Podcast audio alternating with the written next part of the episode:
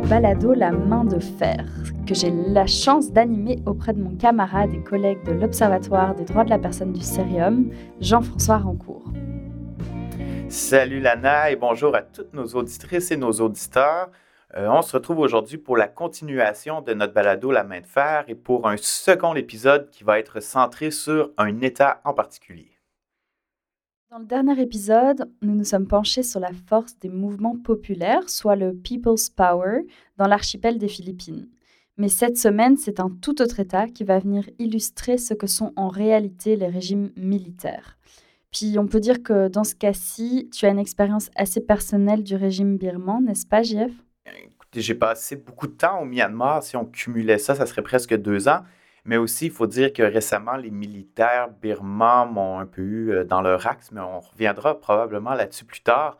Avant toute chose, avant même de plonger dans le sujet, je voudrais simplement prendre un, petit moment pour euh, qu'on se commémore la mémoire de toutes les héroïnes et de tous les héros qui sont tombés au combat depuis le coup d'État de février. Euh, donc, je voulais simplement mentionner ces personnes qui se sont battues et qui sont décédées pour la défense de la liberté de leur pays.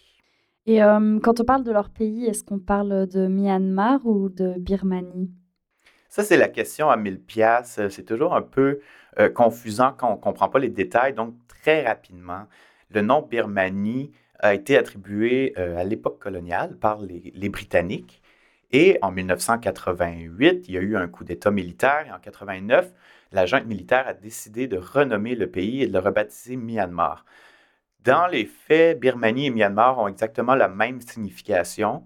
Euh, grosso modo, ça veut dire la terre des Birmans. Euh, Birmans qu'on associe au groupe ethnique majoritaire du pays.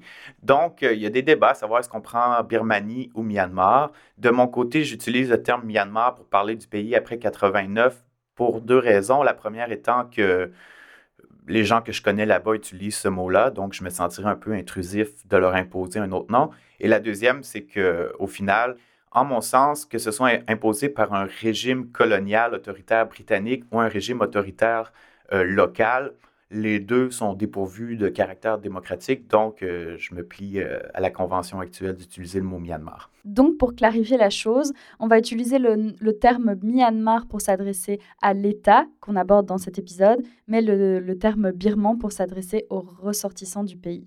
Alors, euh, Lana, est-ce que tu pourrais nous aider à situer un peu mieux l'État pour qu'on comprenne ses dynamiques internes et externes? Alors le Myanmar est situé en Asie du Sud-Est, il en est d'ailleurs le pays le plus au nord. On peut le trouver entre l'État du Bangladesh à l'ouest, la Chine au nord et au nord-est, et ce que j'appelle le bras de l'Est de l'Inde. Le Laos et la Thaïlande bordent aussi le pays à l'Est et au Sud-Ouest. Le Myanmar est tout comme les Philippines positionné sur un point de rencontre de plaques tectoniques, celles indo-australiennes et eurasiennes qui crée une haute activité sismique, mais la situation géologique du Myanmar permet aussi la présence de nombreuses chaînes et ou montagnes dans tout le pays. La plus longue rivière qui traverse le pays, la rivière Irrawaddy, vient justement du nord et des glaciers de l'Himalaya la rivière Irrawaddy, qui est vraiment la colonne vertébrale euh, du Myanmar. Et cet endroit se situe dans l'État Kachin, qui est tout au nord. Et il y a tout un enjeu, en fait, qui est relié à ça, parce qu'il y a un projet pour construire un barrage hydroélectrique par une entreprise chinoise. L'électricité serait toute exportée vers la Chine. Et pour les locaux, ça a été extrêmement problématique parce que c'est un lieu qui est hautement sacré, euh, qui a vraiment une résonance très forte. Euh, mais dis-moi, au niveau des ressources naturelles, qu'est-ce qu'on retrouve au Myanmar? Les terres birmanes sont arables, ce qui permet un grand développement de la cultivation du riz, qui correspond à presque la moitié du PIB du pays. Bon, au niveau des ressources naturelles, les sols sont réputés pour abriter de riches réserves de minéraux, tels que de nombreux métaux, du pétrole et du gaz naturel. On y trouve aussi beaucoup de pierres précieuses comme le jade, extrait des montagnes nordiques, des rubis ou encore des saphirs. Mais un autre point à soulever, le pays est le deuxième plus grand producteur d'opium au monde après l'Afghanistan. Dans son enquête de 2021, l'Office des Nations Unies sur la drogue et le crime note que si sa production avait entamé une certaine diminution depuis 2013-2014, depuis la pandémie et la crise économique qui s'ensuit, euh, une augmentation notable et des zones de culture et des quantités de rendement euh, vraiment montrée. Euh, l'enquête montre aussi que même s'il y a une tendance régionale vers la production, le trafic et l'usage de drogues plus synthétiques comme l'ecstasy, l'opium et l'héroïne qui sont produits au Myanmar occupent toujours une grande place dans le marché régional à hauteur de plus de 10 billions de dollars par an un, commerce de drogue d'ailleurs qui alimente la guerre civile qui ravage le pays depuis, ma foi, beaucoup trop de décennies. Et euh, cette production d'opiacés peut être reliée à la situation géographique du pays, n'est-ce pas? Le professeur Chouvi, géographe au CNRS, souligne la place cruciale du Myanmar en plein triangle d'or, soit une zone continentale euh, s'étendant entre les frontières poreuses des massifs birmans, laotiens et thaïs. Les conditions difficiles d'accès et donc de contrôle ont empêché la surveillance par les, autorités étatiques et ont donc permis une large exploitation des drogues naturelles. Euh, donc de ce triangle, les drogues partent pour un commerce et un usage régional, mais aussi afin d'être distribuées à travers le marché euh, mondial. Et euh, à part ces groupes qui produisent et qui trafiquent toute cette drogue dans les massifs, euh, qui d'autres peuplent le Myanmar? La démographie du Myanmar brille justement par son importante population qui compte plus de 55,6 millions d'habitants. Est-ce que c'est un pays euh, divers d'un point de vue ethnique? Extrêmement, et c'est d'ailleurs une donnée cruciale pour la compréhension des développements historico-politiques du pays qu'on va aborder euh, après. L'hégémonie des Bamar, le plus grand groupe ethnique birman avec plus de 68% selon le World Population Review, est ainsi justifiée par leur potentielle descente du groupe d'origine de Bouddha, les Sakya. D'autres groupes ethniques composent le pays. Les Shan constituent 10% de la population, les Karen 7, les Rakhine 4. Oui, 135 groupes ethniques. Il faut mentionner officiellement reconnus parce qu'il y a quand même quelque chose d'assez particulier dans cette division ethnique au Myanmar, c'est que, en fait, c'est un système tout comme le nom Birmanie, qui, est un héritage du colonialisme britannique. Vous avez probablement, chers auditrices et auditeurs, déjà entendu l'expression diviser pour mieux régner. Et c'est précisément ce que les Britanniques mettaient à l'action euh, en Asie, en divisant les populations comme ça en une myriade de groupes ethniques sur des caractères souvent basés sur euh, des euh, différences linguistiques. on était capable un peu d'isoler les gens, de créer des catégories comme ça pour ensuite leur attribuer des caractéristiques. Euh, dans l'Empire colonial britannique, on disait que les Bamars étaient euh, plutôt euh, paresseux, qu'on ne pouvait pas vraiment leur faire confiance, en comparaison à certaines minorités ethniques qui étaient qualifiées comme étant, et là je mets des gros guillemets, des races martiales, ferme les guillemets. Et donc, les Britanniques utilisaient ces groupes-là comme des policiers pour les engager pour contrôler la majorité Bamar envers laquelle il n'y avait pas de confiance. La séparation ethnique au Myanmar, ça a un héritage assez enraciné et ça continue encore aujourd'hui d'alimenter euh, à certains niveaux les, divisions et les conflits. Euh, question de se donner une idée de l'ampleur de son économie. Tresse-nous un peu euh, son profil? Eh bien, la Banque mondiale situe le PIB du Myanmar à 65 milliards de dollars US en 2021. Depuis 2020, le PIB par habitant était à 1187 dollars. En comparaison, pour la même année, le PIB du Canada était situé à 1,99 billion de dollars US pour 52 000 US par habitant. Évidemment, euh, les données depuis le coup d'État vont seulement apparaître fin 2022 avec aussi toujours un, petit voile de doute, si je puis dire. Avec ces données, on, on va voir qu'il risque d'y avoir des tendances drastiques dans les facteurs d'emploi, de chômage et d'immigration, le coup d'État ayant vraiment euh, chamboulé l'économie euh, d'un point de vue très, très, très négatif. Et avant qu'on se penche en détail sur l'histoire justement de l'État qui mène jusqu'au jusqu'au coup d'État euh, de 2021, dressons rapidement l'évolution de la posture économique du pays, si tu veux bien, en dehors de son secteur de piacé. On peut commencer, disons, en 1962, moment où il y a eu le premier coup d'État militaire, et de 62 à 88, pour faire simplement, euh, c'était du dirigisme économique, euh, ce qui appelait la, voie birmane vers le socialisme, avec beaucoup d'entreprises d'État et un marché étranglé euh, justement par ce dirigisme. De 88 à 2011, suite à un coup d'État interne des militaires, il y a eu une légère expansion du secteur privé, il y a eu des investissements étrangers, mais avec quand même une certaine limite liée aux sanctions économiques qui ont commencé à pleuvoir sur le pays dans les années 90-2000 surtout. En 2009, d'ailleurs, on dit que c'est l'économie la moins libre d'Asie, ex aequo avec la Corée du Nord. Euh, ça donne quand même de bonnes indications. Euh, de 2011 à aujourd'hui, il y a eu une libéralisation économique suite à une transition politique partielle, ou en tout le moins une libéralisation politique. Euh, il y a eu plusieurs sanctions qui ont été levées, ce qui a favorisé l'arrivée d'investisseurs étrangers euh, au cours de ces années-là. Mais bon, depuis le coup d'État qu'il y a eu récemment, les choses ont changé. Il y a des nouvelles sanctions et on entre dans une nouvelle ère euh, de stagnation. Aujourd'hui, on parle environ 37 de chômage, 26% de la population vit sous le seuil de la pauvreté. Et malheureusement, il est difficile de voir un éclairage radieux d'un point de vue économique euh, pour les temps à venir euh, pour la population du Myanmar. Bon, la géographie la population du Myanmar ne peuvent qu'impressionner par leur unicité, c'est vrai. Mais Jean-François, je pense que tu connais bien l'histoire du Myanmar, non?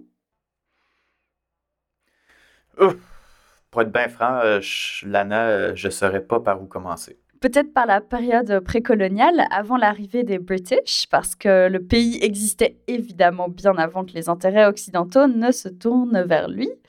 200 euh, ans avant Jésus-Christ, il y avait les Piu. Donc, euh, les Piu, ils descendent du Yunnan, qui est la province euh, la plus au sud de la Chine, et ils vont s'établir au nord de l'actuel pays. Le, royaume Piu va durer jusqu'au 11e siècle de notre ère. dès le 9e siècle, les villes Piu vont être attaquées par les Mranma, qui sont les ancêtres des Bamars actuels, donc le groupe majoritaire d'aujourd'hui. Et tous ces beaux gens vont se mélanger et s'assimiler. Par la suite, les Bamars vont fonder Bagan, qui était la capitale euh, de cet empire qui va durer de 849 à 1297. À l'année 600 de notre ère, euh, plus au sud de l'actuel Myanmar, il y a les Mon qui vont arriver de la Thaïlande. Les Mon, qui est un groupe ethnique en fait qui sont liés Cambodgien. Et dans cette diversité de dynasties, est-ce qu'il y en a certaines qui se sont euh, démarquées plus que d'autres? Euh, bonne question. La dynastie euh, Kanbang serait un bon exemple à survoler, notamment parce qu'elle nous rapproche historiquement des jours contemporains. la dynastie Kanbang, c'est la dernière dynastie Bamar qui va régner de 1752 à 1885. Elle tombe définitivement donc à cette date. Euh, lors de sa fondation en 1752, on venait euh, de, se battre contre les Mon qui s'étaient rebellés. Euh, il y a eu plusieurs capitales qui ont été bâties. En fait, les monarques birmans ont la tradition de déménager la capitale lorsqu'il y a un nouveau roi qui arrive en place. Donc, la dernière capitale, c'est Mandalay, qui est aujourd'hui la deuxième ville du pays. Et pour les gens qui, ont vu The Game of Thrones, c'est un petit peu comme ça. Euh, des jeux de coulisses très sanglants, des frères qui assassinent des frères, euh, des gens qui se font enterrer vivants. Euh, on raconte que l'architecte qui, était en charge de, bâtir le palais impérial à Mandalay aurait été enterré vivant une fois le travail terminé. Et comment est-ce que ça, ça se, ça se fait sans vouloir perpétuer ce brutal fait historique? Comment est-ce qu'il s'y prenait alors? Ben, comme il ne faut pas faire couler le sang, euh, ça ne veut pas pour autant dire qu'on ne peut pas tuer. Hein. Donc, euh, on préfère la noyade, l'étouffement ou, comme je le mentionnais, tout simplement enterrer vivant. Bon, un très lugubre épisode donc. Les monarques qui devaient avoir une euh, très bonne réputation dans le pays.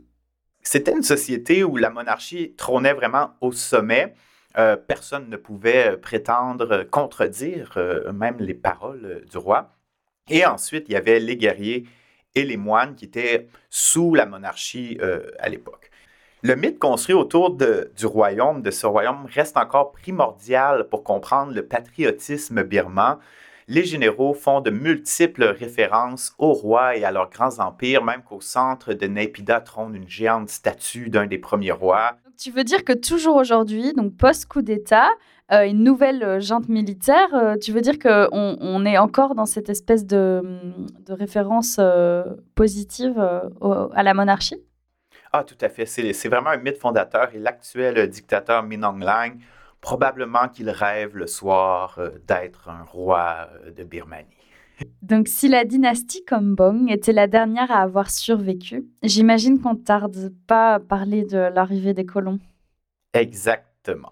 La colonisation britannique s'échelonne de 1824 à 1948. C'est en 1852-53. À ce moment-là, on va annexer la base, la base Birmanie, donc euh, Bago, euh, l'empire, donc on a parlé plutôt des Mon. Et la dernière guerre va être en 1885 les Britanniques vont remonter l'Irrawaddy jusqu'à Mandalay qui va tomber. Ça va être l'annexion de la Haute-Birmanie, la fin des monarchies Bamar. On pourrait dire full colonization mode. Est-ce que la chute de Mandalay et l'imposition du coup totale de ce régime euh, colonial constituent une période d'humiliation pour tous les peuples constituant le Myanmar actuel ou alors pour plus pour certains? Euh, Certains sentir mieux grâce à l'adoption du christianisme donc les groupes Chin, Kachin et Karen, ceux euh, qui étaient considérés comme les races martiales dont on parlait plus tôt. D'ailleurs, la tâche des missionnaires n'a pas toujours été si compliquée. Certains des groupes euh, locaux avaient dans leur croyance ancestrale l'idée qu'un prophète euh, allait leur être présenté par des hommes avec des barbes rouges. Quand les Européens sont arrivés, pour certains de ces groupes-là, ça venait remplir leur prophétie. Donc, on a suivi on a embarqué dans la, foi chrétienne euh, à full pin, euh, comme on dit ici au Québec. Beaucoup de gens considèrent que la période coloniale leur a apporté de grandes choses. Après, bon, des fois, c'est un peu triste d'entendre ça parce que c'est comme s'ils se considéraient d'une manière euh, inférieure, mais un de mes amis me disait les Britanniques nous ont appris, je cite, à manger, à nous habiller, à bien nous comporter. Donc, les Britanniques ont aussi amené à ces populations-là l'idée qu'elles étaient auparavant guillemets, des sauvages. Euh, ce qui est, avec le recul, ma foi, assez néfaste, mais bon, il faut, faut, essayer de prendre les perspectives. Euh. mais on peut aussi entendre des réponses euh, positives venant de gens du groupe majoritaire Bamar, eux-mêmes qui étaient traités comme des moins que rien par les Britanniques. D'ailleurs, il faut mentionner que les Britanniques avaient tellement pas confiance envers la capacité des Bamar à se gérer qu'ils avaient amené des dizaines de milliers de fonctionnaires hindous pour peupler la structure administrative de l'État colonial. Euh, on sait bien que tout type de colonisation engendre toujours des changements, des complications, des divisions dans le territoire occupé. Au Myanmar, la puissance coloniale, qui est incarnée du coup par les Britanniques, a engendré des divisions qui étaient préalablement inexistantes. On passe d'un système identitaire relativement fluide, basé sur des allégeances monarchiques, à un système basé vraiment sur des caractéristiques ethno-linguistiques. Euh, ce système se consolidera au fil du temps et deviendra une des principales sources euh, de la violence contemporaine au pays, ou à tout le moins un de ses principaux moteurs. On a cette majorité Bamar qui forme une grande population. On a cet ensemble de minorités ethniques, officiellement 135. Euh, L'État les divise en sept, je cite, races nationales. Donc, c'est toute une division hiérarchisée qui permet d'asseoir en quelque sorte euh, la domination des Bamars sur le reste des populations. En plus des effets ethniques, on peut aussi voir ce culturel au plus long terme. D'ailleurs, un écrivain assez connu va aborder le Myanmar euh, directement et indirectement dans ses œuvres. D'abord, le célèbre poème de Kipling, The Road to Mandalay, mais plus important encore, en fait, c'est George Orwell que probablement la plupart de nos auditrices et auditeurs connaissent, l'auteur euh, très influent de 1984 et de Animal Farm. Donc, George Orwell euh, va faire partie de la police coloniale euh, de 1922 à 1927 durant cinq ans. ça va être d'ailleurs la période, selon ses propres dires, la période qui va lui ouvrir les yeux sur les, méfaits de, l'impérialisme, du colonialisme, des inégalités sociales. George Orwell a été un socialiste tout au long de sa vie.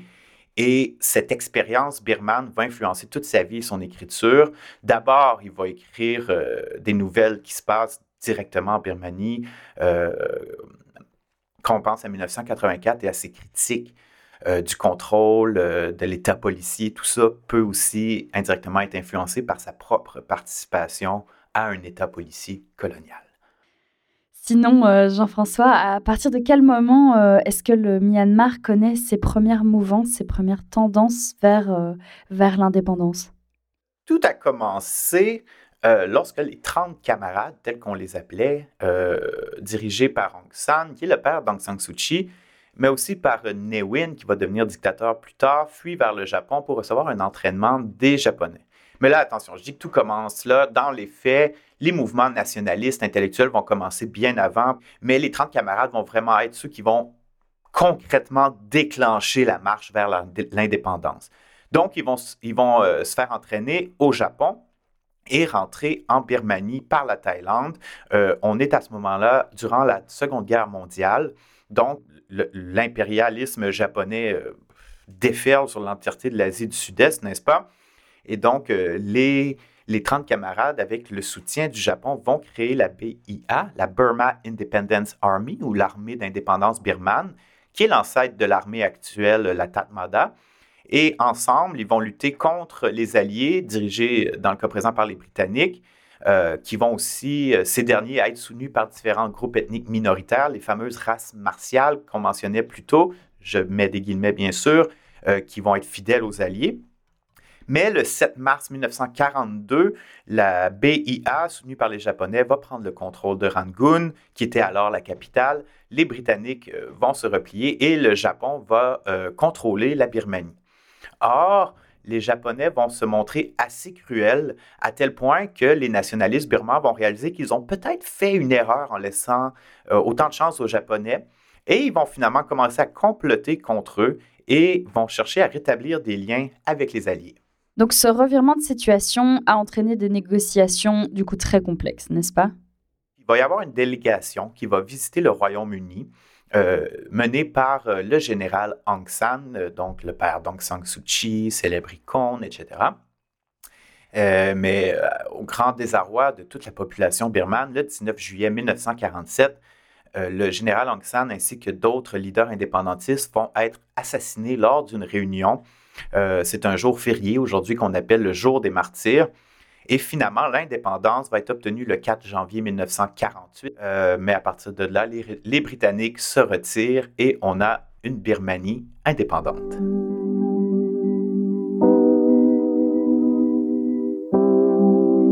Comme quoi, les mouvements d'indépendance en période coloniale prennent souvent vie à des moments improbables de l'histoire. Comment est-ce que ça s'est passé euh, exactement pour le Myanmar après sa période, après son, sa prise d'indépendance? De 1948 à 1962, on va avoir une période démocratique. Euh, donc, euh, il va y avoir un homme du nom de Unu qui va être le premier premier ministre du pays. Lui, il est à la tête de la Ligue antifasciste qui regroupe plusieurs partis politiques. Mais il faut dire qu'il arrive durant une période très trouble. D'abord, il y a une guerre civile contre la population karen dès l'indépendance et qui est d'ailleurs la plus longue guerre civile de l'histoire moderne. Elle est toujours euh, active au moment où on se parle, donc depuis 1948. Il va aussi y avoir euh, l'arrivée du Kuomintang, donc les nationalistes chinois qui ont fui suite à la victoire euh, des communistes de Mao en Chine. Eux, ils vont s'établir dans le nord du pays et recevoir le soutien des États-Unis, ce qui va bien sûr déplaire aux Birmans. Et finalement, il y a le Parti communiste birman qui s'établit lui aussi au nord euh, après la rupture de la Ligue antifasciste. Et le Parti communiste birman de son côté, va être financé par la Chine, qui à l'époque est une ennemie, qui est perçue comme une ennemie. D'ailleurs, le, PCB, comme on appelle le Parti communiste birman, sera l'ennemi principal de l'État central pour plusieurs décennies, en fait, jusqu'à son effondrement dans les années 80. Euh, de 1958 à 1960, il va y avoir une période de prise en main par les militaires, mais ça ne sera pas un coup d'État, ça va être avec l'accord euh, des politiques euh, parce qu'en fait, on juge que les civils ne sont pas en capacité de résoudre la situation chaotique à l'intérieur du pays. Et donc, les militaires restent toujours en arrière-plan ou en avant-plan, dépendamment des, périodes, comme on va le voir. Est-ce qu'il serait juste d'avancer que de tels événements semblent assez euh, clairement annonciateurs de l'émergence de certaines jantes militaires On parle ici d'un groupe euh, de hauts gradés de l'armée qui vont prendre le contrôle de tout, le pouvoir à l'intérieur du pays. Euh, entre 1962 et 1974, dans le Cap birman, c'est la toute première junte militaire qui s'installe. Donc, en 62, le général Nguyen fait un coup d'État. Il va donc rester au pouvoir jusqu'à 1988. Et pendant ce temps-là, le pouvoir des militaires va se consolider.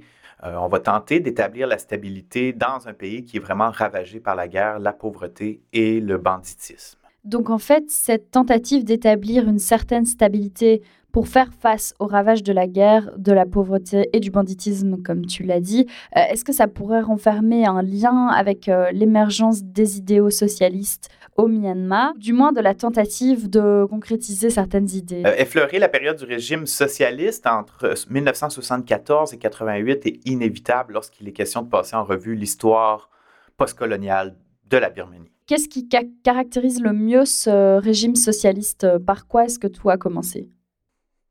Ben, en fait, c'est l'introduction d'une nouvelle constitution en 1974, euh, une constitution qui met en place ce qu'on appelle la voie birmane vers le socialiste, avec l'instauration d'un parti unique, un parti de masse qui est directement dirigé par les militaires. On va mettre en place des institutions dites civiles, donc un parti politique euh, qui, qui, peut finalement accueillir des gens qui ne sont pas directement issus de l'armée. Dans les valeurs socialistes qui sont prônées euh, au Myanmar, est-ce que tu saurais euh, dire un peu plus, euh, un peu plus de quoi, comment est-ce qu'elles comment est-ce qu'elle s'articulaient dans les faits?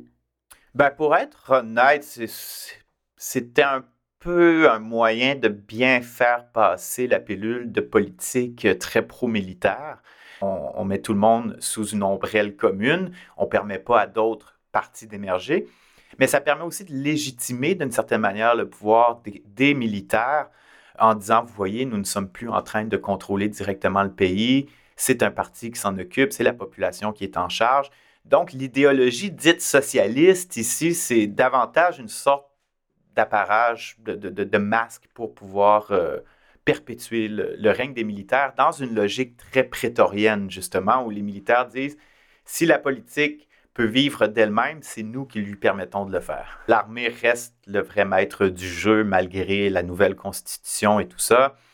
Euh, d'ailleurs, le pays va se fermer de plus en plus, euh, notamment parce que les généraux vont refuser toute forme d'aide étrangère qui nuirait à leur neutralité diplomatique. Euh, ils font face aussi à, à, des guerres civiles sur différents fronts. Grosso modo, c'est une période d'appauvrissement généralisé, de très mauvaise gestion économique et de politique étrangère isolationniste. On dirait que, en fait, euh, ces, ces, trois choses que tu viens de mentionner sont caractéristiques de chaque euh, des épisodes socialistes euh, dans beaucoup de pays d'Asie et dans le monde. Bien souvent, derrière les belles intentions socialistes, il y avait des gens qui avaient des organisations assez corrompues, beaucoup de copinage, etc. Donc, disons que l'écart entre ce qui était proposé sur papier et ce qui était réellement offert aux populations était souvent très, très, très large. Et d'ailleurs, ce, régime dit socialiste euh, va être assez euh, brutal, voire sanglant. Euh, en 1978, il y a un événement qu'il faut mentionner, c'est l'opération militaire Nagamin, qui veut dire le roi dragon.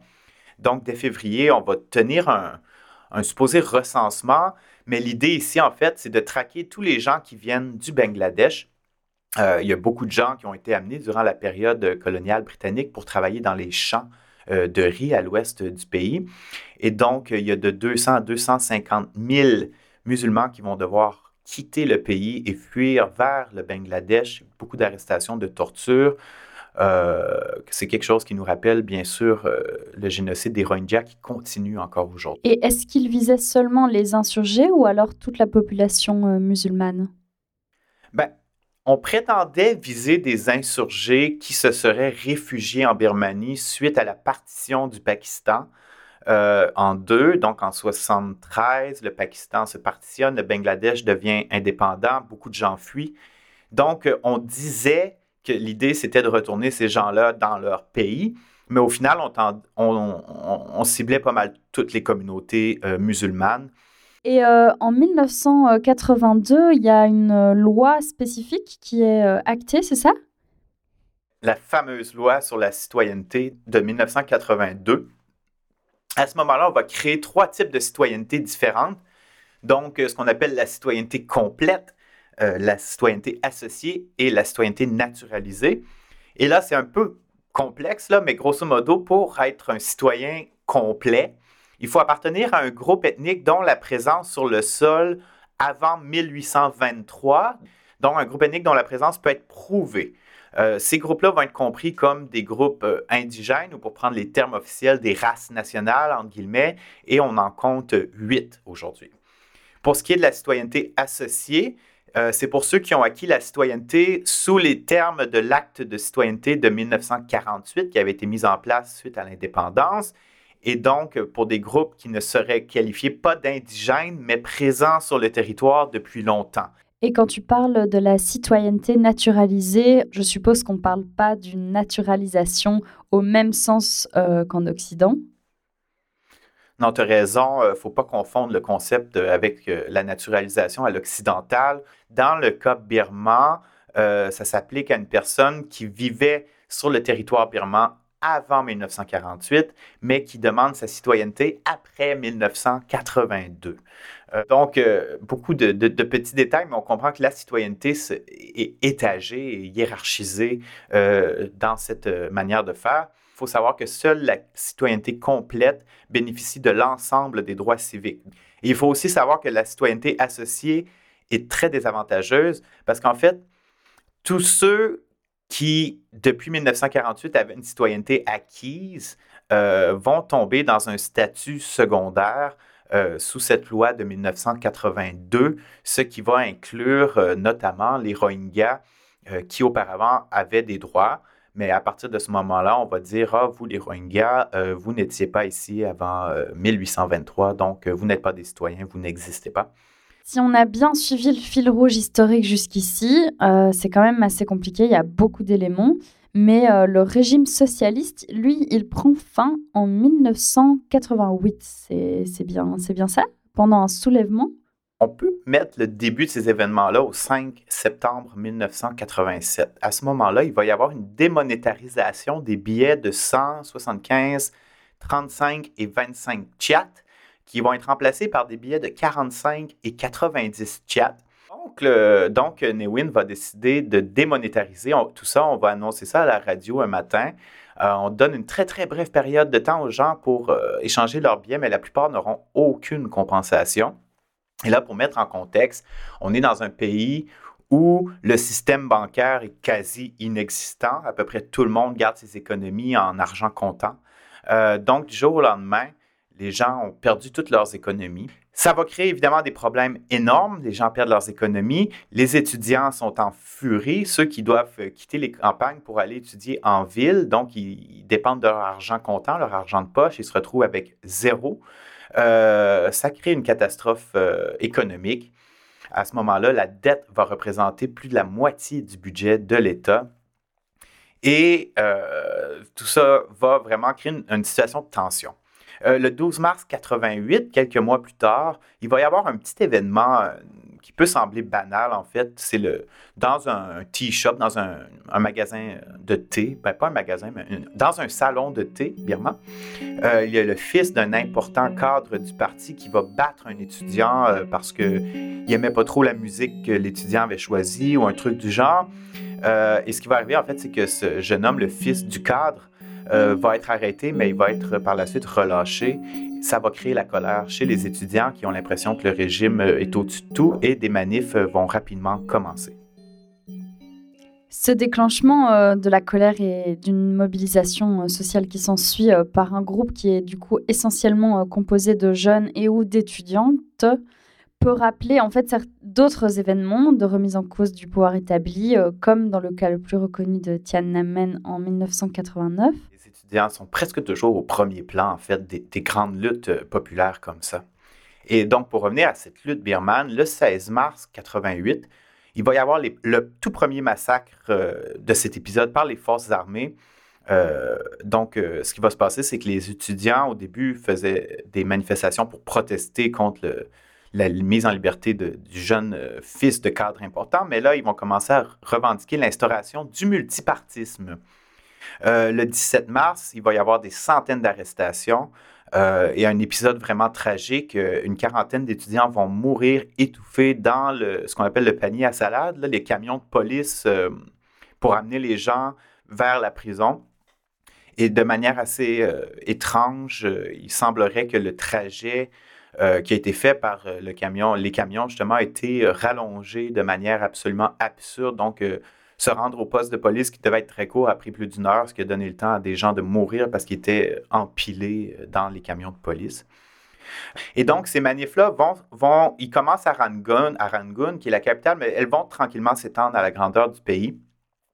Et euh, le 23 juillet 1988, toujours, euh, donc on est quelques mois euh, après le début des manifestations, Ne Win, le dictateur, le général, celui-là même qui a fait le coup de 62, va démissionner et être remplacé par Saint Louis, qu'on va surnommer le boucher de Rangoon.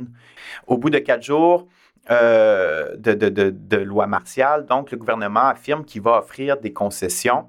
Il y a de l'espoir. dans la foule, on dit, yeah, euh, on va arriver à quelque chose parce qu'il faut dire, le 8 août, c'est une grève généralisée.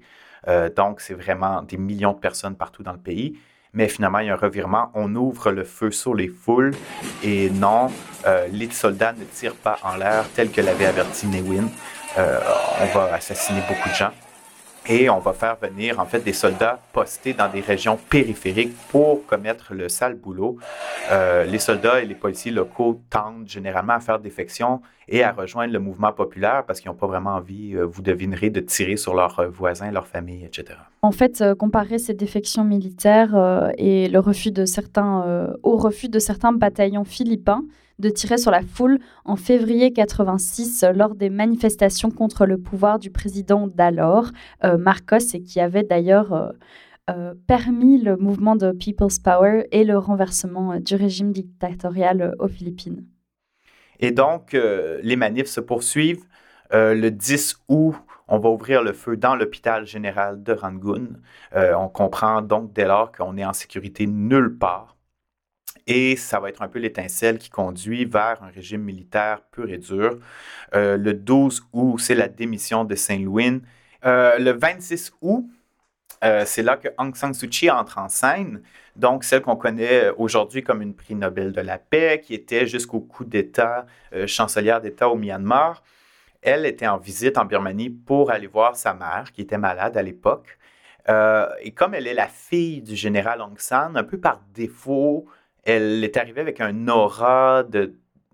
C'est dur à définir, mais de gloire ou de. Les gens étaient prêts à l'écouter, à la suivre. Et bon, c'est une femme euh, Oxford educated, comme on dit, euh, une intellectuelle euh, très perspicace et vive d'esprit. Et donc, elle va commencer à donner des discours. son premier discours près de la pagode euh, Shwedagon, unir près de 500 000 personnes. Ce qui inquiète évidemment les militaires. Est-ce que tu peux euh, nous donner euh, des détails sur euh, ce premier discours d'Aung San Suu Kyi? Ben, En fait, c'est un message de paix, d'espoir. On veut la démocratie.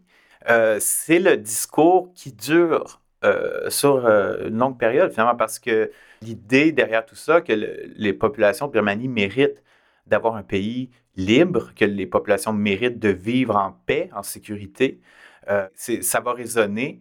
Et ça va être la ligne directrice, en fait, du parti que Aung San Suu Kyi va fonder, la Ligue nationale pour la démocratie, euh, qui était justement euh, au pouvoir jusqu'à très récemment. Donc à ce moment-là, c'est surtout la valorisation euh, des grandes valeurs de la démocratie, la liberté, etc., qui sont assez fédératrices, en fait. Il y a une idée de rassembler parce qu'on comprend que c'est aussi un pays qui est éclaté d'un point de vue ethnique, mais à l'époque, il, il, y a quand même une idée justement d'inclusion.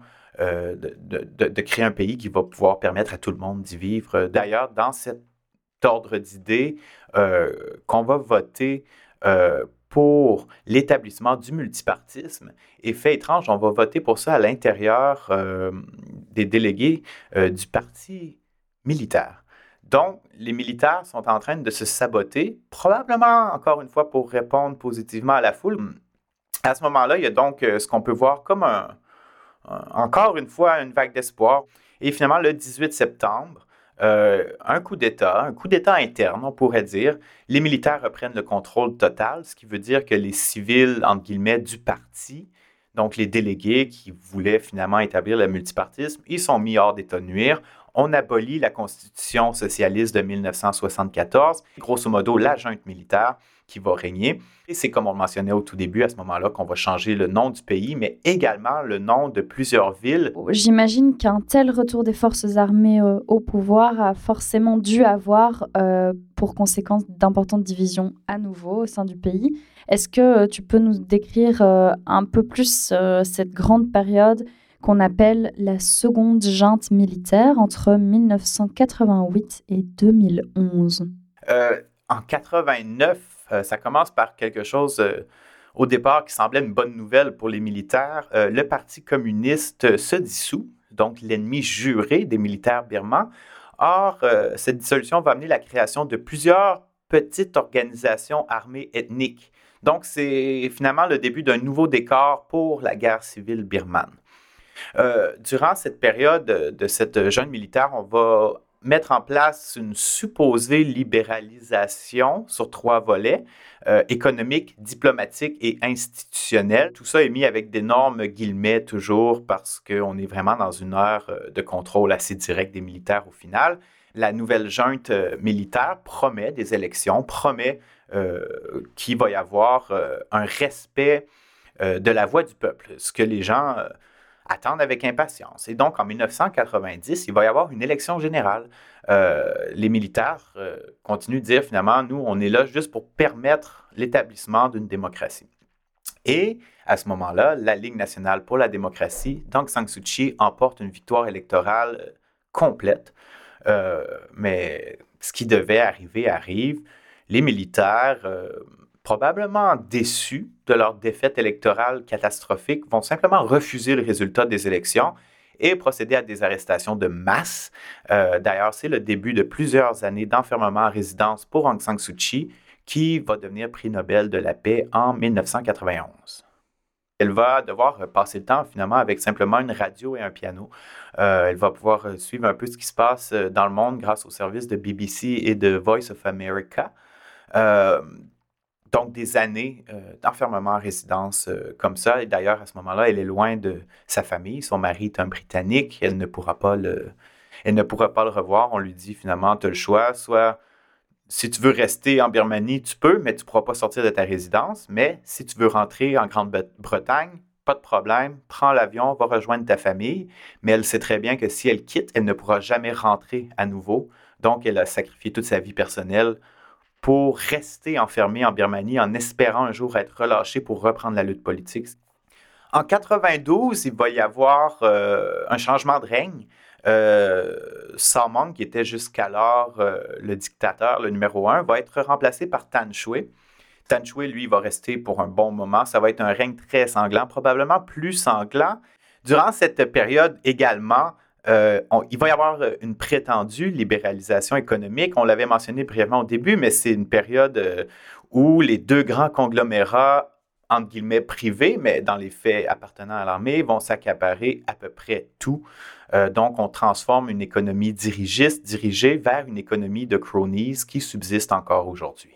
Il semble que tu as eu un contact en fait assez rapproché avec ce mode de fonctionnement économique pendant euh, un de tes voyages là-bas, non?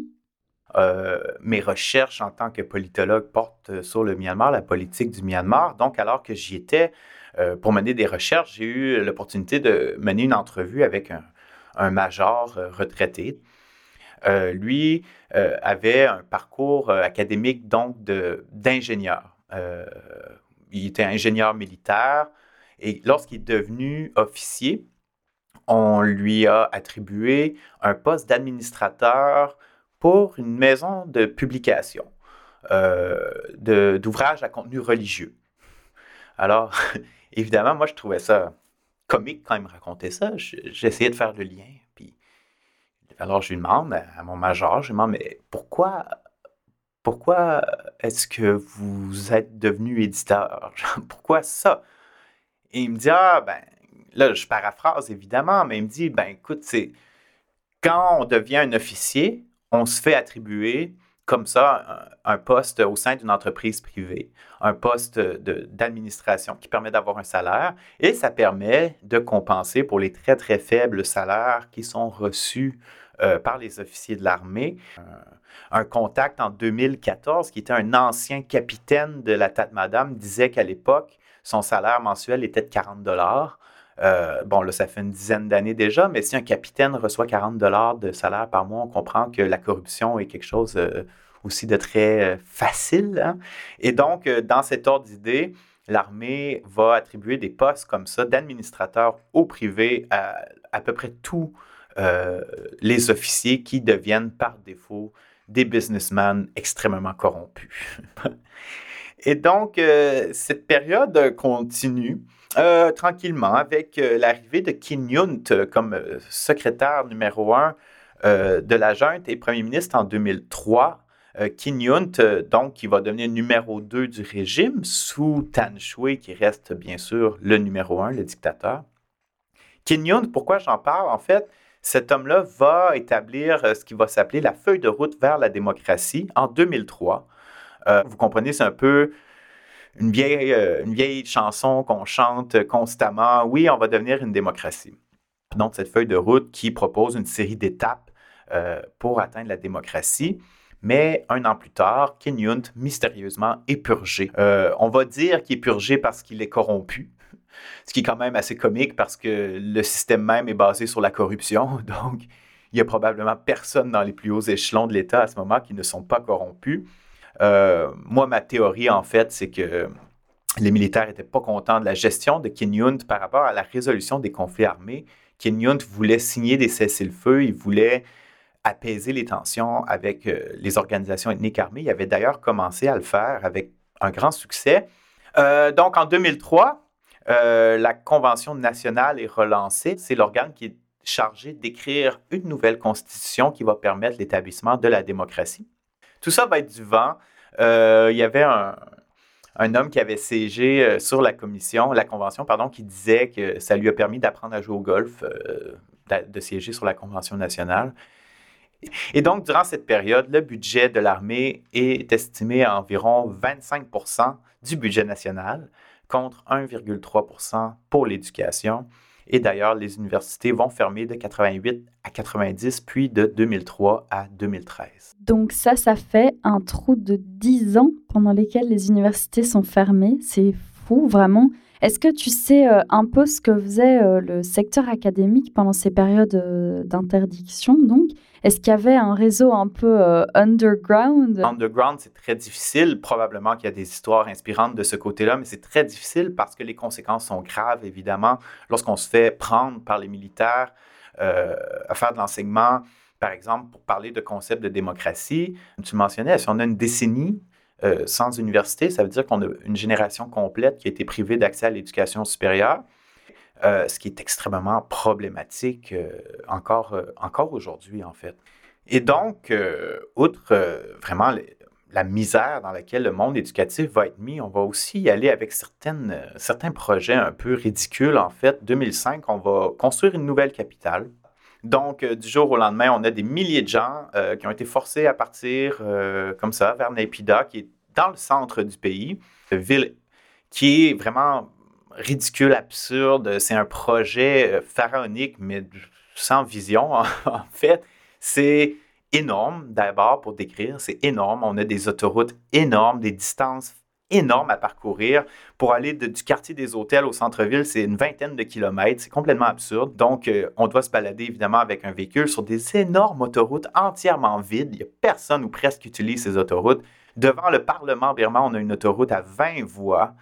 Personne dessus, encore une fois. Moi, quand j'y suis allé, il n'y avait pas grand monde. En fait, euh, on a peut-être croisé deux autres véhicules, mais ils sont tellement loin, genre à 16 voies, plus loin qu'on les voit à peine. Cette euh, cette euh, capitale va être construite et financée grâce à des milliards de dollars qui proviennent notamment du trafic de drogue. On va blanchir de l'argent. Et je pourrais en dire plus longtemps sur euh, Népida, mais il arrive quelque chose d'encore plus important en 2007, c'est la révolution safran. Euh, il y a eu à ce moment-là une hausse des prix de l'essence. mais vraiment une hausse faramineuse, 66% à 100% de hausse pour l'essence. Euh, et le gaz naturel euh, qui est utilisé pour les autobus va augmenter de 500% absolument insoutenable pour les populations. Donc, des moines vont entreprendre un mouvement de protestation euh, qui vont finalement être suivis par des civils, des étudiants, etc. malheureusement, encore une fois, l'armée va ouvrir le feu non seulement sur des civils, mais également sur des moines, ce qui est là vraiment une ange. on, est un peu dans le next level. les moines sont vraiment les, personnes les plus respectées de la société Bamar, à tout le moins, pour ce qui est des, bouddhistes.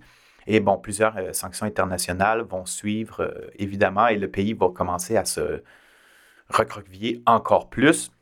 Mais finalement, l'année suivante, 2008, donc toujours en marge d'un goût très euh, amer laissé en bouche par les, événements de 2007, mais aussi en marge d'une catastrophe naturelle sans précédent, le cyclone Nargis qui va faire euh, des dizaines de milliers de morts, des centaines de milliers de déplacés qui ravagent le sud du pays, eh bien, ce cyclone va arriver de mémoire une ou deux semaines avant le vote, avant le référendum pour la nouvelle constitution.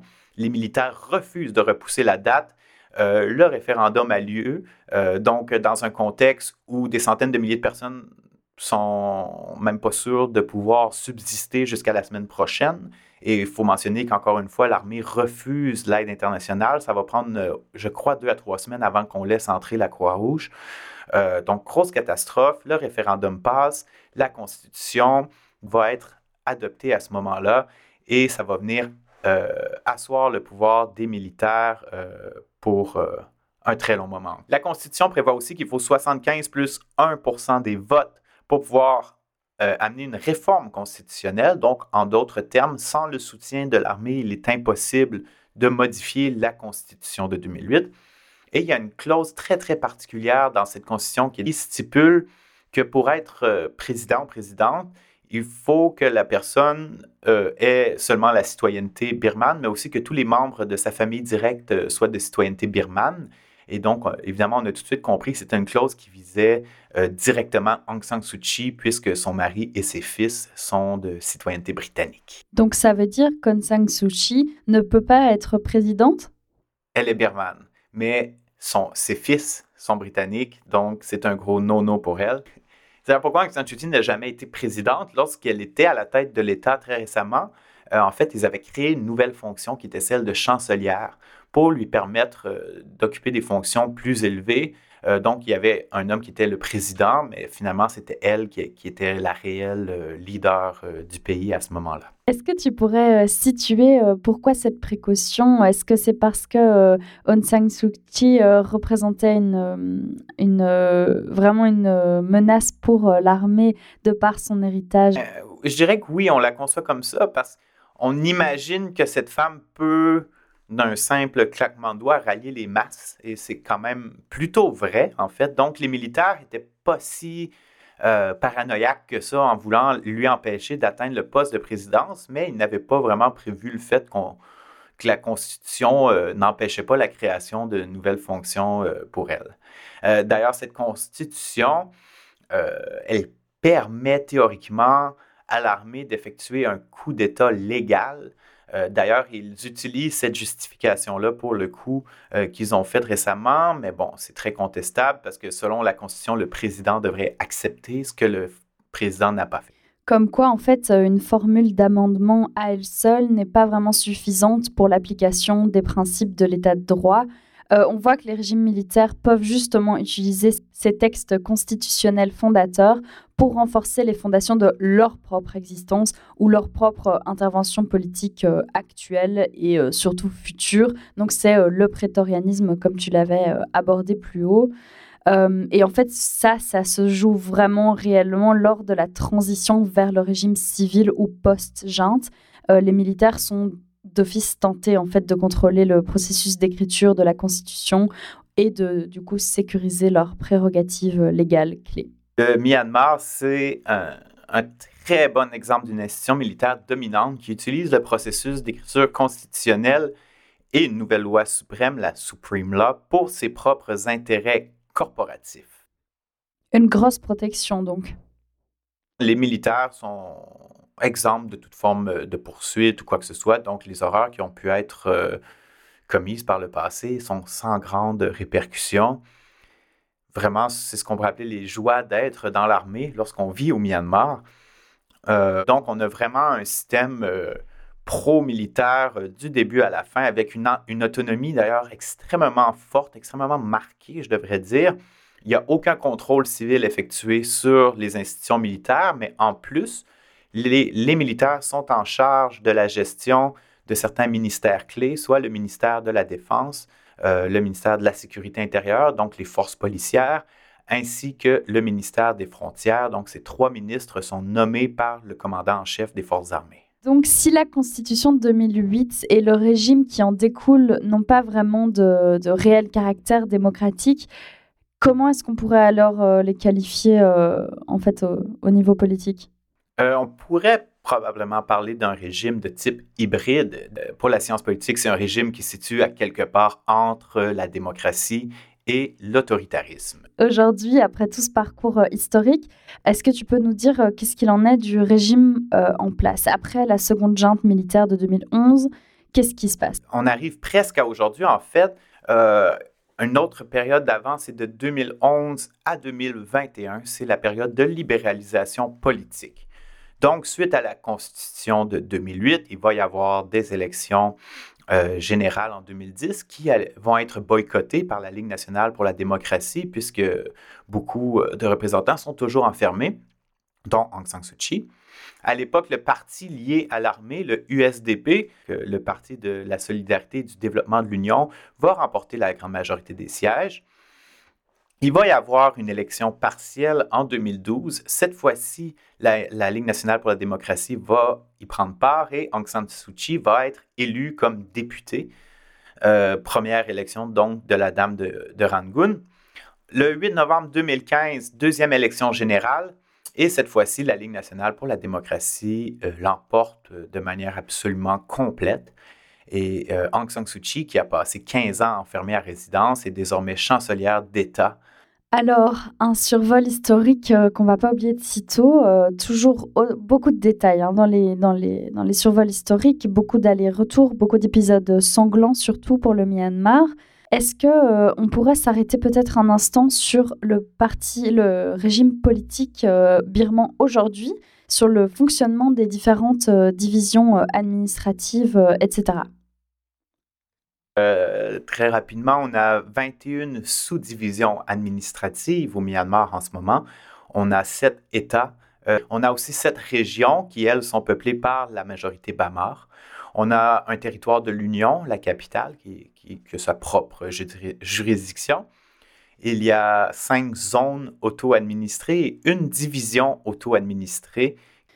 Donc, en prenant en considération l'ampleur du contexte euh, politico-historique du Myanmar, est-ce qu'il serait erroné d'avancer qu'autant de subdivisions intra-étatiques euh, sont à première vue susceptibles d'engendrer d'importantes mésententes au sein du territoire birman? Un bon exemple serait euh, l'étude des Wa très rapidement. C'est un groupe ethnique euh, qui habite à la frontière euh, du Yunnan, de la Chine. Euh, lorsqu'on va dans la zone auto-administrée Wa, très rapidement, on se rend compte qu'on n'est plus vraiment au Myanmar, même si en théorie on l'est. Là-bas, on utilise les devises, les ondes cellulaires ainsi que la langue chinoise. tout semble en fait se passer en chinois et non en birman, mais plus que ça, les Wa sont à la tête de la plus grande euh, armée non étatique du monde. On estime entre 20 000 et 30 000 le nombre de combattants de cette force. Et les WA sont aussi euh, des fabricants d'armes et d'équipements militaires distribués aux autres organisations ethniques armées qui se battent contre euh, la Tatmada. Donc, on voit que toutes ces divisions créent un, disons, un décor très, très complexe pour ce qui est de la gestion politique du pays. Et puis à partir de 2017, il y a de grosses crispations, on l'a vu, on l'a entendu partout dans les médias euh, occidentaux, qui s'installent en fait au niveau euh, des relations internationales du pays, suite à ce qu'on nomme parfois la crise des Rohingyas, ou plutôt l'enchaînement d'actes de répression à leur encontre, n'est-ce pas? La couverture médiatique justement des réfugiés euh, Rohingyas a dû porter un coup dur à la visibilité internationale pour euh, le, régime, le régime de la Tatmadaw, le régime birman les campagnes de violence contre les Rohingyas et contre aussi les autres groupes musulmans sont choses de longue date déjà. c'est quelque chose qui dure sur la longue durée. 2017 a vu un pic, un nouveau sommet de violence du jamais vu en fait. Plus de 750 000, si ce n'est pas 800 000 personnes ont dû fuir le pays vers le Bangladesh, encore une fois. Et ça, pour l'image du Myanmar, ça a été très dur parce que Aung San Suu Kyi, à l'époque, a été placé sous les projecteurs de la presse internationale. On lui a reproché avec raison de ne pas avoir condamné euh, les actions, les exactions commises par l'armée. On peut s'imaginer que si Aung San Suu Kyi avait critiqué les militaires, elle aurait été probablement déposée, ce qui a été le cas seulement quelques années plus tard. Mais ça, ça va beaucoup nuire euh, ben, d'abord à l'image d'Aung San Suu Kyi qui passe d'icône de la paix, de prix Nobel, à euh, une paria internationale, quelqu'un qui est incapable d'ouvrir ses yeux sur un génocide qui se déroule dans son propre euh, pays. On a d'ailleurs euh, voulu lui retirer le prix Nobel de la paix, n'est-ce pas? Oui, il y a eu des appels faits à cet effet. le comité Nobel a répondu que ce n'est pas quelque chose qui existe dans leur procédure. Alors, il y a deux procédures qui sont en fait actuellement en cours concernant la situation des Rohingyas au Myanmar. Donc, c'est vraiment spécifiquement sur ces, ces abus-là. D'abord, euh, en 2019, la Gambie, euh, qui est un État parti en fait à la Cour internationale de justice, qui est elle l'instance judiciaire principale de l'ONU, la Gambie introduit une instance euh, à l'encontre de l'État du Myanmar, parce que c'est seulement à la CIJ, donc c'est seulement des procès d'État contre État. L'État gambien est alors soutenu par 57 membres de l'Organisation de la coopération islamique, et euh, soutient en fait que l'armée de l'État euh, du Myanmar aurait, donc la Tatmada, aurait commis des actes qui contreviennent à la Convention sur le génocide de 1948 qui est signée euh, par le Myanmar. En fait, depuis le début des procédures, le Myanmar nie absolument l'accusation et se bat activement à l'encontre des charges. un second processus aussi au niveau de la CPI, la Cour pénale internationale, euh, c'est une enquête qui a été ouverte en fait directement par la CPI euh, pour des crimes de déportation, de persécution et d'autres crimes encore, commis sur le territoire cette fois-ci du Bangladesh, euh, qui est lui un État parti au statut de Rome de la CPI et donc permet le développement le déroulement d'une enquête qui est donc actuellement encore en cours. Au point où on en est maintenant, je pense qu'on y est, on peut l'aborder directement, l'événement de 2021. Euh, situons d'abord un petit peu. En novembre 2020, des élections générales ont lieu dans le pays. C'était donc euh, le 2 février 2021, pas plus de trois mois plus tard, euh, que les nouveaux membres du Parlement, donc de l'Assemblée, devaient prêter serment. Et le 1er février au matin, c'est un coup, un coup d'État et un nouveau renversement donc, qui suit la vague de ceux qu'on a déjà mentionnés pendant cet épisode le président Min déclare euh, le transfert de pouvoir vers le commandant en chef euh, et la Tatmada instaure une nouvelle junte militaire. Est-ce que euh, peut-être tu pourrais nous donner un coup d'œil plus personnel, plus interne dans cette journée? Et dans les, moments qui ont suivi, peut-être pour toi et aussi surtout pour tes connaissances et tes amis sur place Le 1er février, a été 1er février 2021, c'est une des journées les plus surréalistes euh, de mon existence, de ma brève existence d'humain sur cette terre. Euh, faut dire que nous, on a pu avoir les nouvelles un peu avant, avant les Birmans, si je puis dire, puisque le coup d'État a lieu aux très petites heures du matin. Euh, donc, ce qui correspond ici à la fin de la lors du souper ou du dîner pour les Européens. Euh, donc, euh, moi, je vois les nouvelles, justement, l'armée qui, qui, marche sur les tout ça. Donc, sans, sans, sans, trop attendre, je contacte mes amis pour essayer de voir qu'est-ce qui se passe. Je suis comme, mais là, est-ce que c'est un coup? Est-ce que. Beaucoup de panique, là, énormément de panique. Et en fait, un de mes très bons amis me répond, puis il est 4 heures du matin mon texto l'a réveillé, en fait. Il était comme non, non, il n'y a pas de coup, euh, tout va bien, tout va bien. Puis il me réécrit un peu plus tard, il dit JF, euh, tu avais raison, il y a un coup, on ne sait pas ce qui se passe. Et là, évidemment, c'est la panique euh, immédiatement qui s'installe. durant les années d'ouverture qui viennent de se dérouler, beaucoup de gens ont fait de beaucoup de choses en faveur de la démocratie, des droits de la personne, tout ça qui pourrait soudainement devenir incriminante. D'ailleurs, on perd aussi avec les militaires qui, qui, arrivent au pouvoir comme ça. C'est du jour au lendemain, c'est dix ans de, de, progression qui s'effondrent. C'est euh, tout ce, travail pour euh, essayer de construire J'aurais même la difficulté à dire reconstruire parce que le Myanmar moderne, disons, juste et équitable n'a jamais existé finalement. Et donc, c'est les aspirations de tous ces gens-là, euh, du jour au lendemain, qui, qui, tombent, qui, qui, sont euh, mises à sac par euh, les militaires. Et donc, s'installe à ce moment-là un, climat de peur, un climat de stress, d'angoisse, d'anxiété. de mon côté, j'en étais à tous les jours à lire les listes de disparus pour m'assurer qu'aucune de mes connaissances en faisait partie. Donc, je faisais contrôle F et j'écrivais le nom d'à peu près tous mes amis à tous les jours. Euh, c'est devenu un peu lourd, évidemment, vous vous en doutez, mais euh, comment réagir face à des événements aussi euh, horribles? Je lance la question.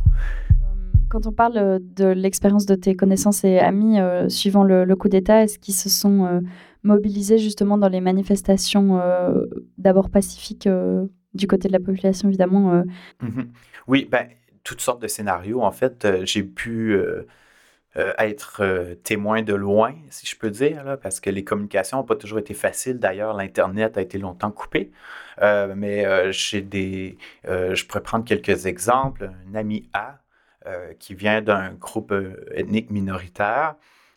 qui est quelqu'un qui est un intellectuel, qui a un doctorat, qui était à la tête d'un centre de recherche et qui a finalement décidé de fuir le pays pour des raisons de sécurité avec sa famille. Ils se sont réfugiés dans des villages où ils avaient de la, parenté. Euh, pour euh, les héberger, ça a été compliqué. Ils se retrouvaient beaucoup de gens dans des tout petits appartements qui étaient prêtés par des villageois. Euh, leur subsistance alimentaire reposait aussi sur la générosité de ces gens-là. donc, de mon côté, j'ai aidé à quelques petites collègues de fonds pour envoyer de l'argent à ses amis. Il y en a d'autres, si je prends ami B, qui a été au premier plan euh, des mouvements de, de, manifestation pacifique, qui a donc rejoint ce grand mouvement euh, qui s'est déversé sur le pays suite au coup d'État. Euh, Amibé, en ce moment, est en fuite à l'intérieur du pays. J'ignore où cette personne se trouve. personne ne le sait, puis c'est correct, on ne veut pas le savoir pour des raisons évidentes. cette personne a un membre très proche de sa famille, très jeune, mineur qui a été assassiné par les militaires parce que la personne aidait euh, les effectifs de résistance au régime. Son nom est sur une liste noire, donc euh, si cette personne se fait prendre, ça va être euh, la prison, la torture. Donc aussi, on comprend que c'est impossible de sortir du pays de voie légale parce que les, les gens qui sont blacklistés vont être refoulés aux frontières puis arrêtés. On utilise finalement le fait qu'ils montrent leur passeport pour les identifier et les arrêter pourrais aussi donner l'exemple de Amissé. Euh, qui a simplement fui la ville. Euh, qui vient d'avoir un enfant tout jeune, euh, très jeune famille, et donc décide de fuir la ville et d'aller en campagne dans une région, euh, dans un État ethnique où des groupes armés ethniques sont toujours en contrôle du territoire. Donc vraiment plusieurs trajectoires qui représente aussi différentes trajectoires euh, possibles ou euh, dans les choix qui s'offrent, je dirais, une quatrième voie que, que je n'ai pas nommée parce que je n'ai pas d'amis personnellement qui l'a prise, mais c'est elle de la prise aux armes, euh, rejoindre les forces de défense du peuple, le PDF, et aller se battre directement contre les militaires. Ce coup d'État euh, s'accompagne euh, de l'instauration aussi de la loi martiale en mars 2021, donc juste après. La prise de pouvoir est ainsi donc législative, exécutive, mais elle va aussi jusqu'au volet judiciaire, évidemment, qui est un volet important euh, à chaque fois pour un renversement de, régime. Et depuis presque deux ans maintenant, les procès à huis clos se multiplient au sein des tribunaux de la junte, que Human Rights Watch qualifie d'expéditifs et secrets. Les règles de procédure et de preuve ne s'appliquent pas. Les ordonnances de la loi martiale permettent aussi de prononcer la peine de mort pour trahison. Et euh, cet été, les, autorités militaires euh, ont donc procédé euh, pour la première fois depuis 1988 à des exécutions de ressortissants birmans même si la peine de mort était toujours inscrite dans son code pénal, toujours permise, et que les instances aussi avaient continué à prononcer des peines d'exécution, euh, il n'y a en fait aucune personne qui a été réellement exécutée entre 1988 et du coup jusqu'à cet été euh, en 2022. Ce retour du balancier en faveur euh, d'exécution perpétré par l'État est extrêmement inquiétant. Euh, il y a beaucoup de gens qui ont été arrêtés depuis le coup d'État ont reçu une sentence de mort, de peine de mort. En ce moment, on parle de 84 personnes en détention qui attendent euh, la, peine de mort. Euh, jusqu'ici, comme tu le mentionnais, ces types de, sentences étaient généralement traduites par des peines d'emprisonnement à vie par défaut. On n'exécutait plus.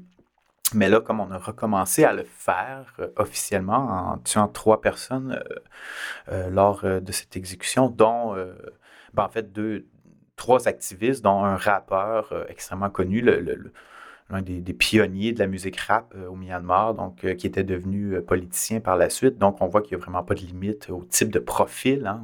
même si je peux dire, on aime donner l'exemple en exécutant des personnalités publiques bien connues.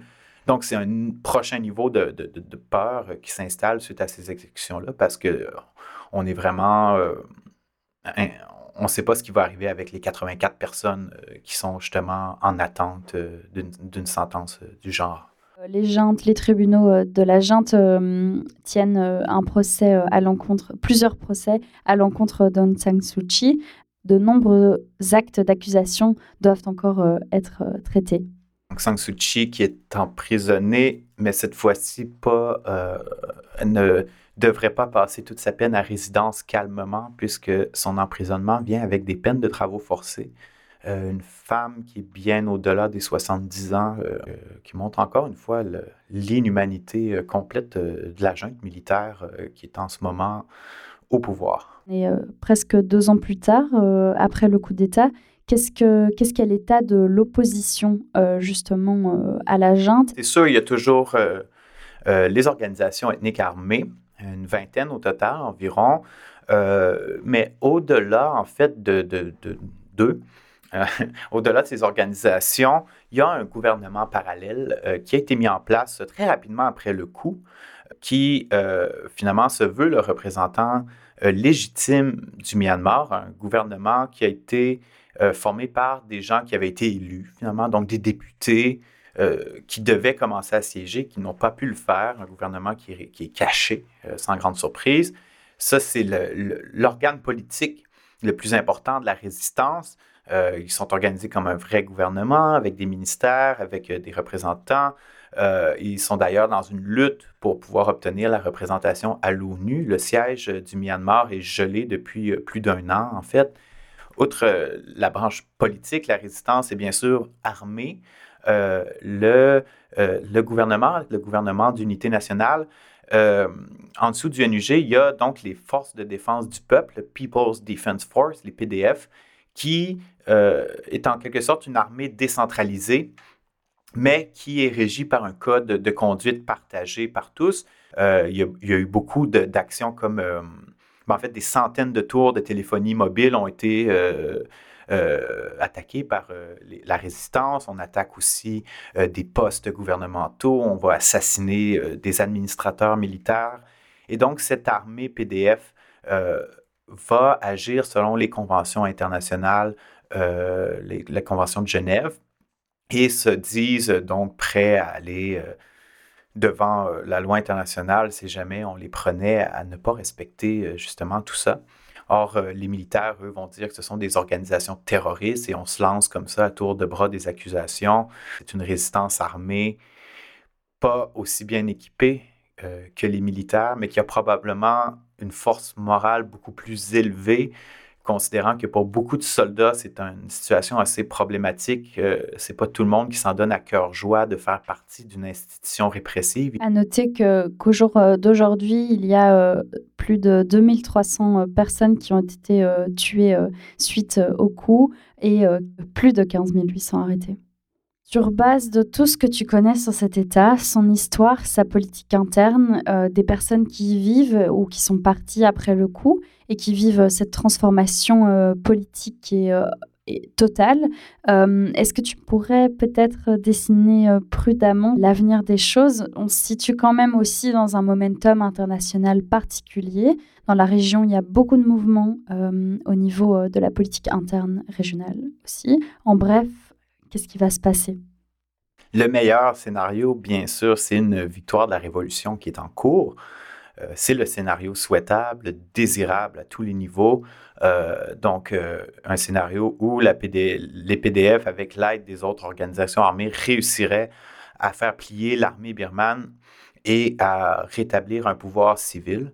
C'est le scénario que je souhaite, que tout le monde souhaite. Mais malheureusement, ce n'est pas le seul du tout.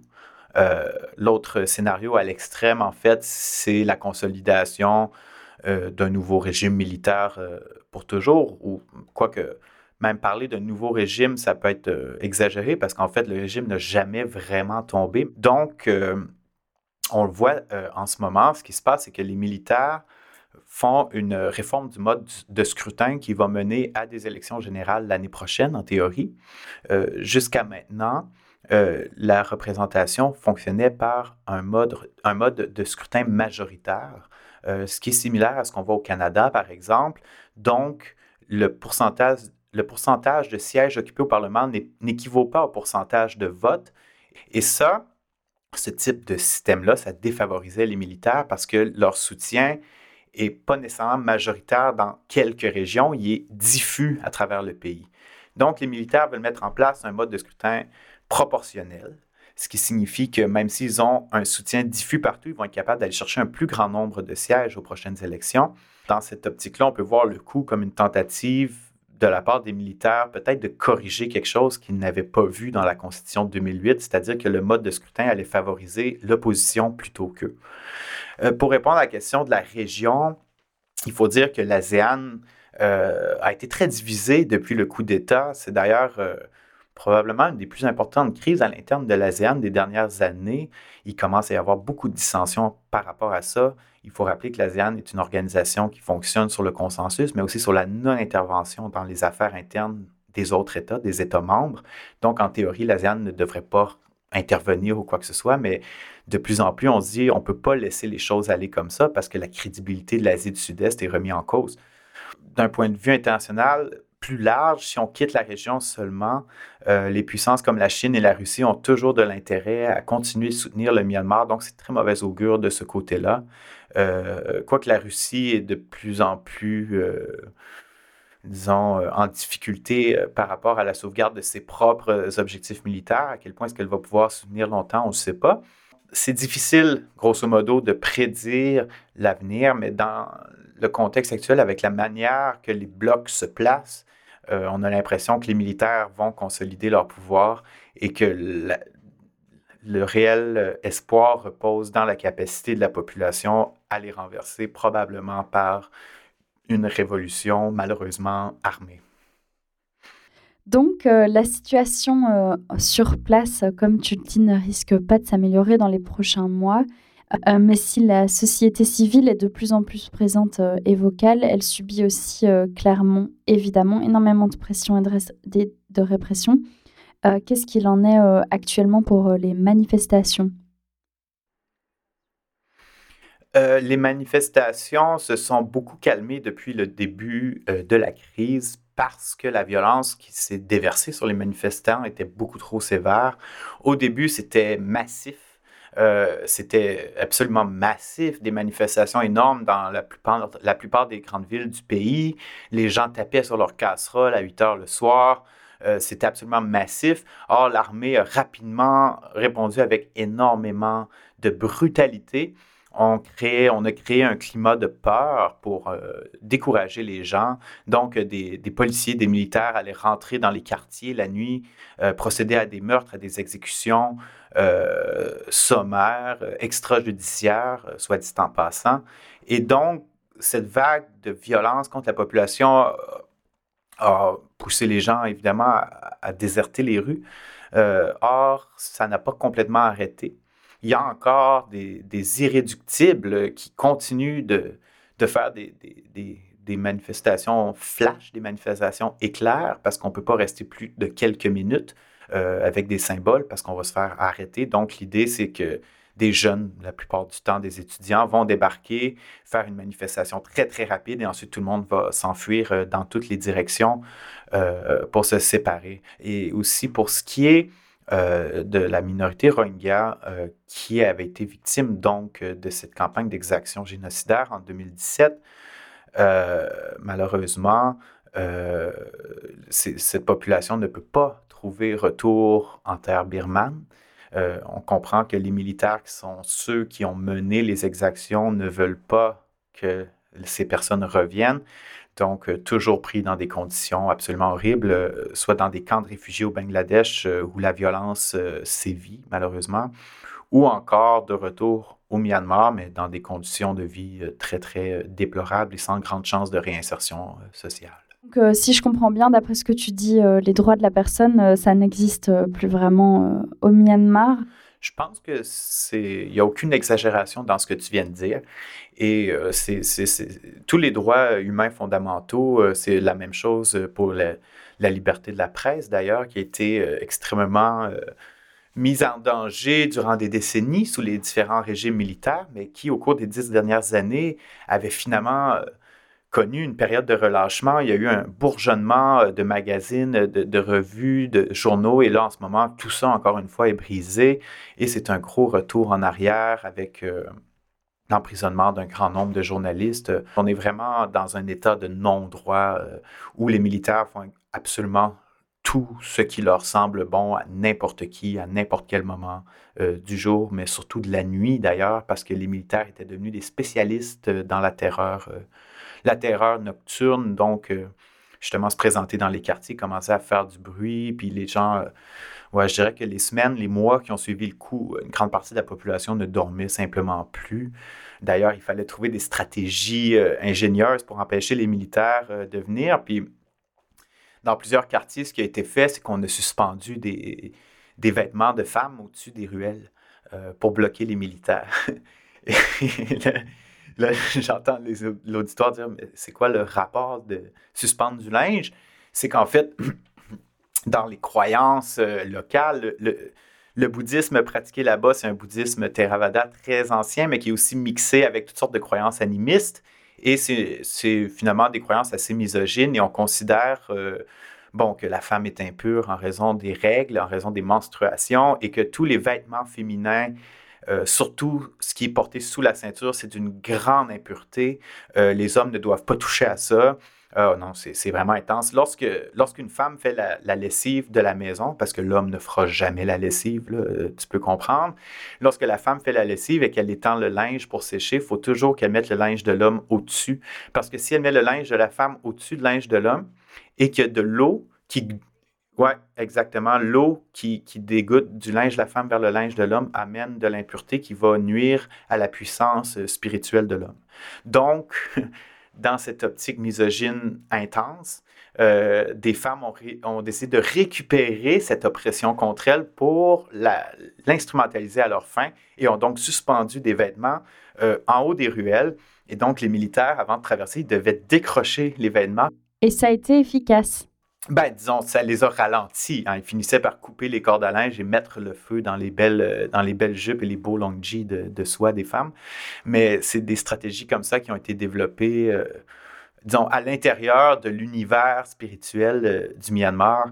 Bon, ça, c'était davantage en 2021. en ce moment, les, les, les, les raids nocturnes ont cessé, en tout cas, pas disons, ils sont moins nombreux qu'ils étaient, mais quand même, juste pour euh, la petite histoire, euh, au moment où on enregistre le podcast, euh, ce matin, je me suis réveillé avec dans mon, Messenger un message d'un ami qui m'envoyait justement des vidéos de son village en flammes.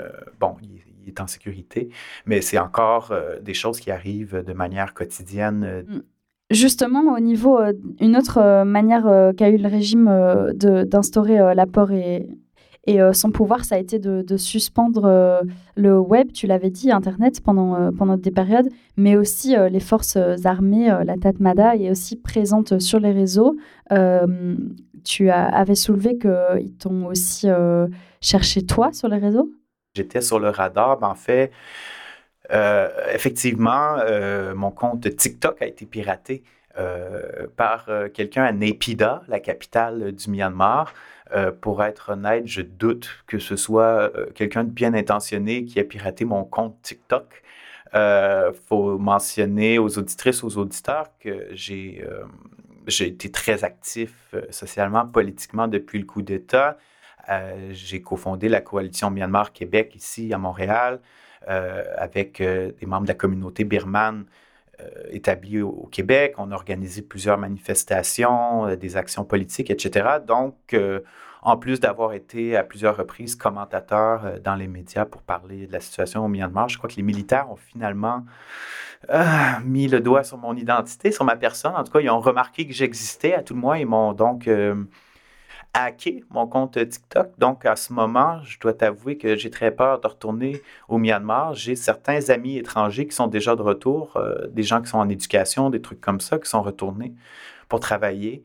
Euh, mais moi, j'ose pas parce que j'ai peur, en fait, que si je retourne, ben, ben bon, les chances sont fortes qu'on me refoule à la frontière, en fait, là, que on voit mon nom et on dit non, euh, retourne chez vous. Mais plus risqué encore, en fait, c'est que j'ai peur pour la sécurité de mes amis si je devais. Euh, si je devais retourner à Yangon demain matin, probablement que toutes les personnes avec qui j'entre en contact vont se retrouver sous surveillance également. Euh, donc, euh, non, définitivement, euh, la surveillance des militaires est de plus en plus poussée.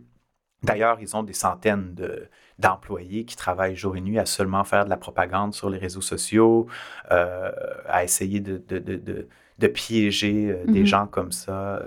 Et on a pu observer aussi le Internet qui est du coup une, arme importante pour, pour la résistance, mais aussi pour, pour euh, les forces armées, on, peut constater ça euh, maintenant aussi pendant euh, lors de la suspension justement d'Internet en Iran depuis le début des manifestations. avant de fermer la parenthèse de ce captivant épisode, un peu triste et, lourd néanmoins.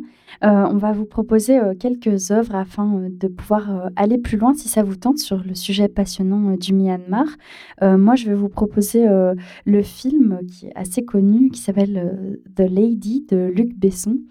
Euh, dont le tournage euh, a été euh, assez, assez difficile car complètement réalisé en secret parce qu'il fallait vraiment pas que les forces armées, que la tête Mada soient au courant. C'est un film qui retrace l'histoire d'Aung San et justement il a été tourné en Thaïlande et au Royaume-Uni car euh, aucun des membres de l'équipe euh, n'a reçu de visa pour pouvoir entrer en Birmanie, excepté euh, l'actrice principale, Michelle Yeo, qui a pu rentrer à un, moment et a rencontré justement Aung San Suu Kyi sur le territoire, mais qui a été immédiatement renvoyée, prise et mise dans un avion du jour au lendemain. JF, est-ce que tu peux peut-être nous donner des idées de documentaires, séries, livres ou comptes à suivre pour, pour se tenir au courant de ce qui se passe au Myanmar?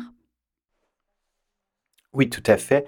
Euh, d'abord, j'inviterai à lire les ouvrages de Tant Myint Ou, qui, on va laisser euh, des liens euh, sur notre page, qui est donc le, petit-fils de Tan, qui était le premier Birman, ben, en fait, le seul Birman à avoir été secrétaire général de l'ONU, on l'avait mentionné plus tôt. Et donc, Tan Myint Ou, qui est un intellectuel, un historien absolument génial. Ce que je recommande, en fait, c'est la lecture de ses monographies sur euh, le, Myanmar et tout particulièrement euh, la dernière qui a été publiée en 2019. Son livre s'appelle The Hidden History of Burma, Race, Capitalism and the Crisis of Democracy in the 21st Century. Et sinon, euh, je ne peux que recommander le podcast Inside Myanmar. qui est absolument fascinant. Ce sont de longues entrevues avec des gens de différents horizons depuis un moment, on comprend qu'il traite euh, justement de la résistance, euh, de la situation au cœur du pays, etc. Donc, quelques comptes euh, à suivre, principalement Twitter. On peut recommander d'aller suivre le compte du docteur. Sassa, à commercial docteur Sassa 22222, qui est finalement le, le porte-parole du gouvernement d'opposition et qui est vraiment le visage de tout ça. Donc, un compte à suivre pour se tenir au développement et aux nouvelles de tout ce qui se passe à l'intérieur euh, de, la résistance politique. Euh, on peut aussi aller voir du côté euh, du compte du, gouvernement lui-même à commercial NUG Myanmar sur Twitter pour suivre le gouvernement d'unité nationale. de la même manière, en regardant les mots-clés comme PDF, ou en s'intéressant encore à des, des mots-clés comme CDM pour le Civil Disobedience Movement, qui est d'ailleurs un mot-clé utilisé dans plusieurs pays, pas juste au Myanmar, bien sûr.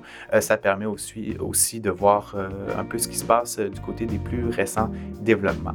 Merci beaucoup d'être resté avec nous et on espère vous revoir le prochain épisode. Au revoir. Au revoir, Lana.